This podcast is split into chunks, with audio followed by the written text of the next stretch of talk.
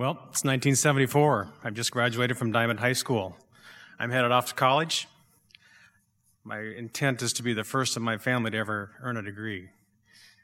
I was headed toward medical school, I thought. And then I ran into a problem. That problem was called organic chemistry. I don't know a doctor that's ever gotten his MD without having organic chemistry. So, with that problem, and another problem was that I was in a private school Willamette University in Oregon, and the tuition for that sophomore year looked like it was unattainable. I had had only enough for that first freshman year. and then all of a sudden, I discovered Time Magazine. And in Time Magazine, there's a story about the, the oil companies are going to build this 800 mile long pipeline across my home state, Alaska. And I'm thinking, aha, here's my opportunity. I have a professor friend of mine that befriended me, we have a racquetball partner, and I called him immediately. I went over to his office with a magazine. I showed him the, with the article about how this Trans-Alaska pipeline was going to be built. I said, Buzz, I've got a plan. What I'm going to, his name is Richard Allen Buzz Yoakum. I said, Buzz, I've got a plan. Here's the deal. I think it'll take me five days to get home. I think I'll, I, I'll get home. I can get to Fairbanks. I can hire out of Fairbanks. And when I get to Fairbanks, I'll get a job with one of the unions and I'll make this much money but I've got to drop out of school. And he looked at me and he said, No, Larry, you will not drop out of school. What I will do is I will give you a leave of absence for one year. But you have to promise me that you'll be back in my office the following September. Well, about a month later, I'm in Fairbanks. I have hired on the pipeline. I'm working in the 798 union. That was the welders union. I fly up to Franklin Bluffs camp. 1,100 men, 97 women. Odds are good for some, not so good for others. My first job was a, was a welder's helper. I was just buffing these wells off. But then what happened is an opportunity in the pipe gang ahead of me came up, and it was, and I got to be what was called a bead grinder. Bead grinder I liked. It was more physical, a lot more action, an extra couple bucks an hour, longer hours. Everything was perfect. So I'm working as a bead grinder in the pipe gang. Now, I'm, the 798 is an interesting group of people. They're from the deep south. It's a union based in Tulsa, Oklahoma. Pipeline is a, pipelining with them is a family business. and that family business all came out of Tulsa. The only thing that 798ers didn't like, 798ers didn't like Alaskans in their union. And the only thing worse than an Alaskan kid in their union was probably an Alaskan Teamster. And it, some of you have been around long enough to know that there was quite a rivalry between the Teamsters and the 798ers. Anyway, I'm not more than, I'm a teenager up there, but I'm actually, I'm not, I'm an Alaskan kid, so that's working against me. But I'm actually a smart mouth college kid taking a working man's job. You know, history will tell us, if you look at the Klondike, if you look at uh, the California Gold Rush, that most of the money was probably not made by the workers, but that was made by those people selling different goods and other services to those miners. And the Alaska pipeline was not much different than that. On the Alaska, there was an opportunity one time. I spent about uh, five weeks, oh maybe maybe two, or three months, in a camp called Galbraith Lake. I met a buddy that was a uh, made friends with him, and he had his own truck and trailer rig. We worked a deal with Cut Rate Kid Liquor Store here on Fireweed Lane in Anchorage, and we were buying booze, buying whiskey uh, by case lots at a huge discount.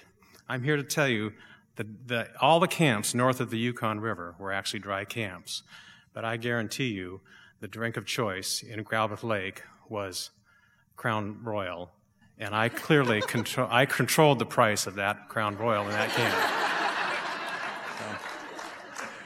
All these pipeliners and all these workers, they're hanging around, they don't have any place to spend their money, they've all got pocket knives. I'm looking at this buck knife and I'm thinking that's kind of an ugly knife. My dad gave me a Gerber knife when I was a kid, and I had a Gerber knife. So I worked a deal with Gerber Legendary Blades in Tigard, Oregon, and we worked through a sporting goods store in Fairbanks. I'd make a phone call from the camp, they'd send a case of knives up. Folding, Gerber's Folding Sportsman 2, $29.95. I sold them for 50 bucks each. But I'd give you, I'd give you a discount if you bought 10 or more to $40. So now there was a, we'd had some inclement weather. You can't weld in the super cold when the wind is blowing and, and snowing, 20 below chill factor. And so there's bus time. Well, what happens with bus time? You might be on the bus for about an hour. You might be on the bus for two days when that snow's blowing. You can't weld in that kind of weather. So what we did is we, uh, but the poker games would bring out. So the way it worked is you'd turn your check in on a Friday, you'd endorse it, the paymaster on Sunday would give you cash. So here was a little window of opportunity for a banker. so I'd take, you'd take about $1,200 in small bills out to that pipeline on those Fridays and Saturdays and sometimes Sundays. And it was pretty easy to be that banker. A little pile means it's time to make a loan. Big pile in front of that poker player, time to go collect on that loan. So as I, an Alaskan kid, I kind of got in with a group of guys, and actually some of them were my teachers in high school. And, and uh, we, uh, we uh, ran trap lines. And we had kind of a collection of furs. We had a bunch of lynx and had some wolverine and some pelts, um, a couple of beavers, things like that. Well, these guys from the south, they would go nuts over Alaskan stuff. So I packed a duffel bag full of those pelts up there. And at Atigun Pass one night, we had a fur auction. I sold a, I sold a, a Wolverine pelt for $800. you can probably buy three of them today for $800. So, all that time on that pipeline, my only connection to the outside world was, was that professor, that Buzz Yoakum. Every two to three weeks, Buzz would write me a letter. And in that letter, he'd keep me up on what was going on on campus. He'd tell me what my buddies were up to. He told me that my Willamette University rugby team just crushed Oregon State. He told me that, yeah, your girlfriend's seeing another guy, but I don't think she's that interested. so, but the last paragraph in that letter every time was virtually the same. And that was Remember, Larry, you will be back in my office the next year. Every two to three weeks, I'd get these letters from him. My letters to him was what it was like working 12 hours days. I worked a 20 week stint one time.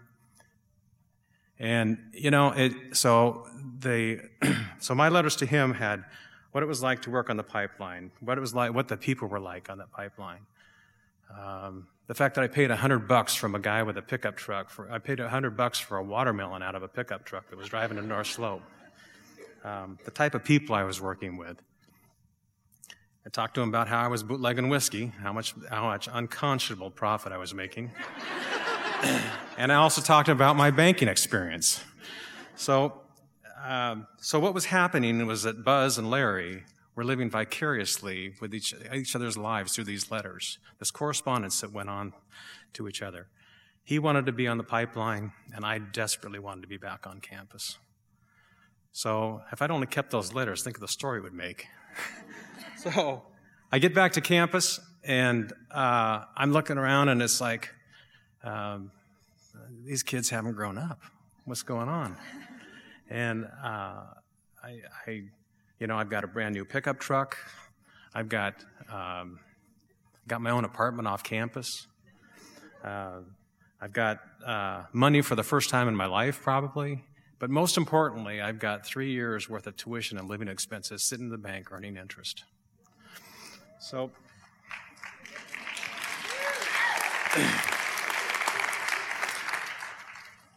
And I'm looking around at my colleagues or my other students, and I'm realizing these are a bunch of smart mouth college kids.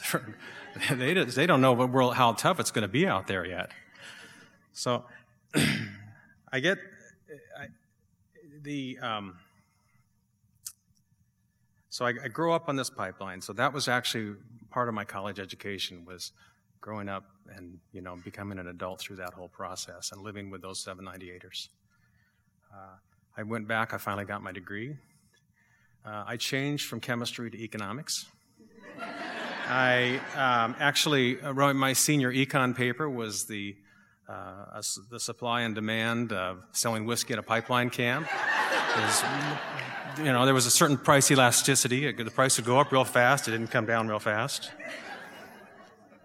So, anyway, what ha- at one point after college, I graduated. I went down to California. I picked up a good corporate job down there. That's where I met my wife. I brought her back. We raised our three sons up here. We had, uh, we've had a good life. Uh, we lived off this last 40 years of good economy in Alaska that the oil industry brought this state. And uh, quite frankly, there's just no regrets. Thank you very much.